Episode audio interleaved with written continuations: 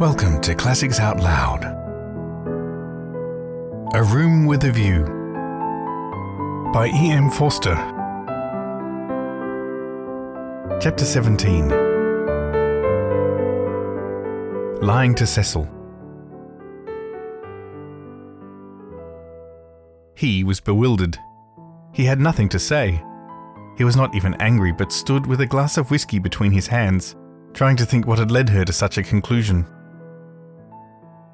She had chosen the moment before bed when, in accordance with their bourgeois habit, she always dispensed drinks to the men.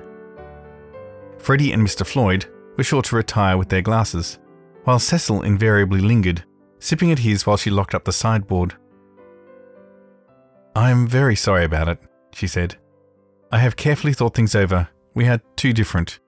I must ask you to release me, and try to forget that there ever was such a foolish girl. It was a suitable speech, but she was more angry than sorry, and her voice showed it. Different? How? How?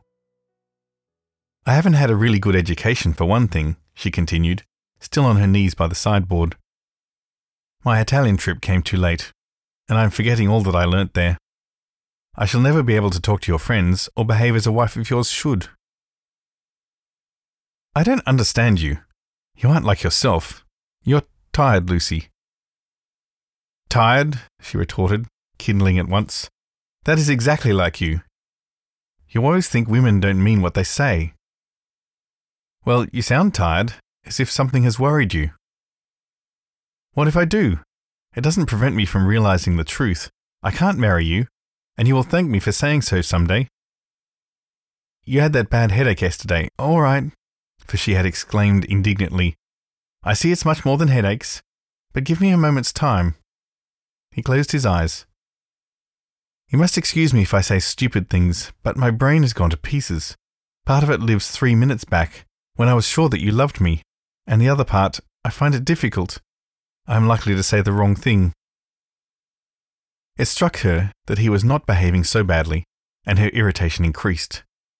She again desired a struggle, not a discussion. To bring on the crisis, she said, There are days when one sees clearly, and this is one of them. Things must come to a breaking point sometime, and it happens to be today. If you want to know, quite a little thing decided me to speak to you. When you wouldn't play tennis with Freddie. I never do play tennis, said Cecil, painfully bewildered. I never could play. I don't understand a word you say. You can play well enough to make up a four. I thought it abominably selfish of you. No, I can't. Well, never mind the tennis. Why couldn't you. Couldn't you have warned me if you felt anything wrong? You talked of our wedding at lunch. At least, you let me talk. I knew you wouldn't understand, said Lucy quite crossly. I might have known there would have been these dreadful explanations. Of course, it isn't the tennis. That was only the last straw to all I've been feeling for weeks. Surely it was better not to speak until I felt certain. She developed this position. Often before, I have wondered if I was fitted for your wife, for instance, in London, and you are fitted to be my husband. I don't think so. You don't like Freddie, nor my mother. There was always a lot against our engagement, Cecil, but all our relations seemed pleased, and we met so often, and it was no good mentioning it until, well, until all things came to a point. They have today. I see clearly. I must speak. That's all. I cannot think you are right, said Cecil gently. I cannot tell why. But though all that you say sounds true, I feel that you are not treating me fairly. It's all too horrible. What's the good of a scene? No good. But surely I have a right to hear a little more. He put down his glass and opened the window. From where she knelt, jangling her keys, she could see a slit of darkness and peering into it as if it would tell him that little more. His long, thoughtful face. Don't open the window, and you'd better draw the curtain too. Freddie or anyone might be outside. He obeyed. I think we had better go to bed, if you don't mind. I shall only say things that will make you unhappy afterwards.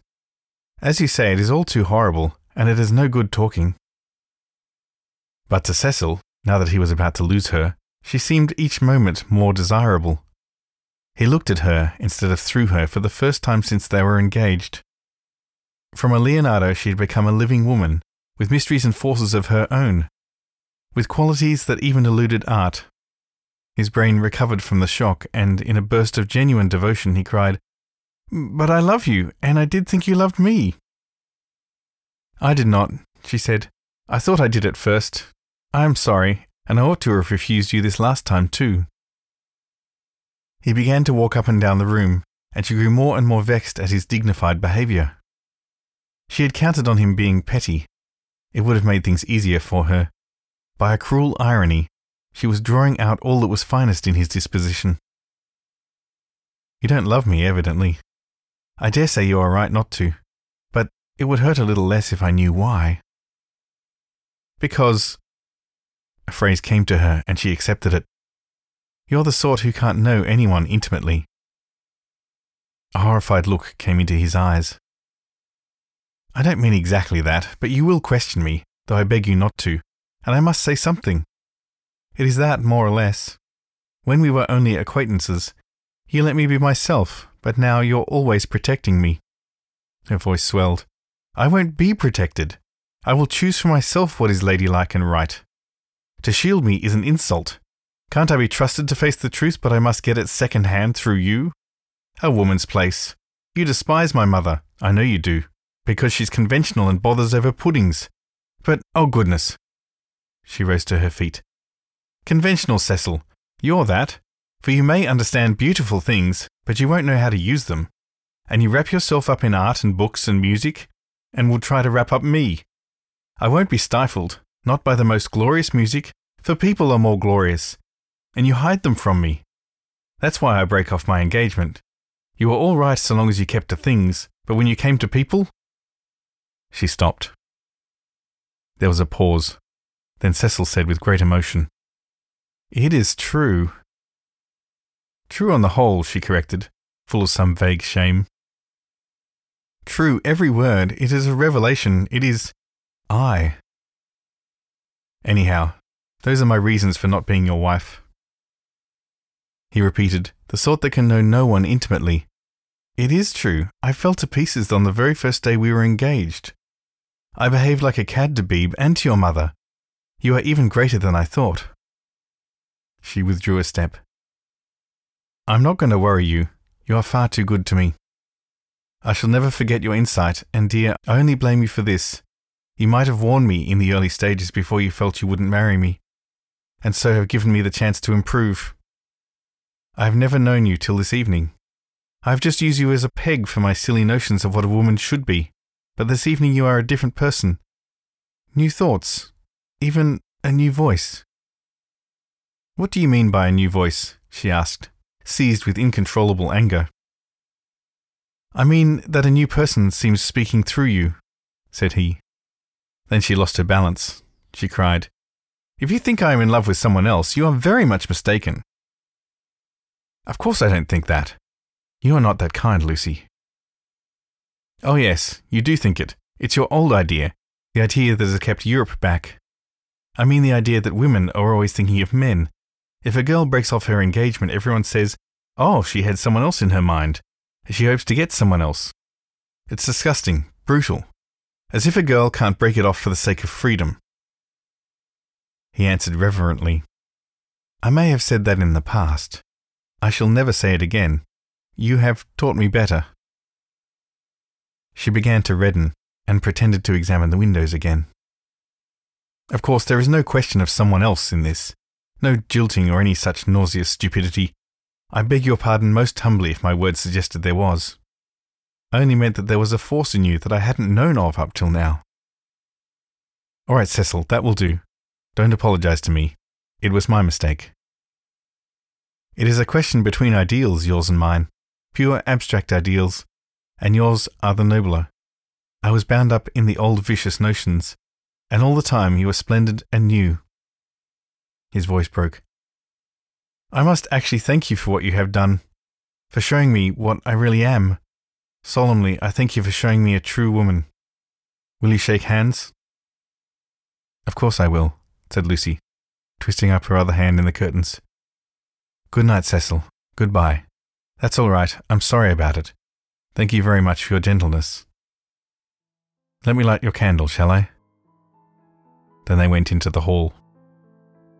Thank you. Good night again. God bless you, Lucy. Goodbye, Cecil.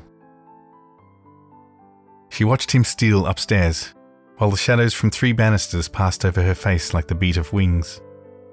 On the landing, he paused strong in his renunciation and gave her a look of memorable beauty. For all his culture, Cecil was an ascetic at heart, and nothing in his love became him like the leaving of it. She could never marry. In the tumult of her soul, that stood firm. Cecil believed in her. She must someday believe in herself. She must be one of the women whom she had praised so eloquently, who care for liberty and not for men. She must forget that George loved her, that George had been thinking through her and gained her this honourable release, that George had gone away into, what was it? The darkness. She put out the lamp. It did not do to think, nor, for that matter, to feel. She gave up trying to understand herself and joined the vast armies of the benighted, who follow neither the heart nor the brain and march to their destiny by catchwords. The armies are full of pleasant and pious folk, but they have yielded to the only enemy that matters the enemy within. They have sinned against passion and truth, and vain will be their strife after virtue.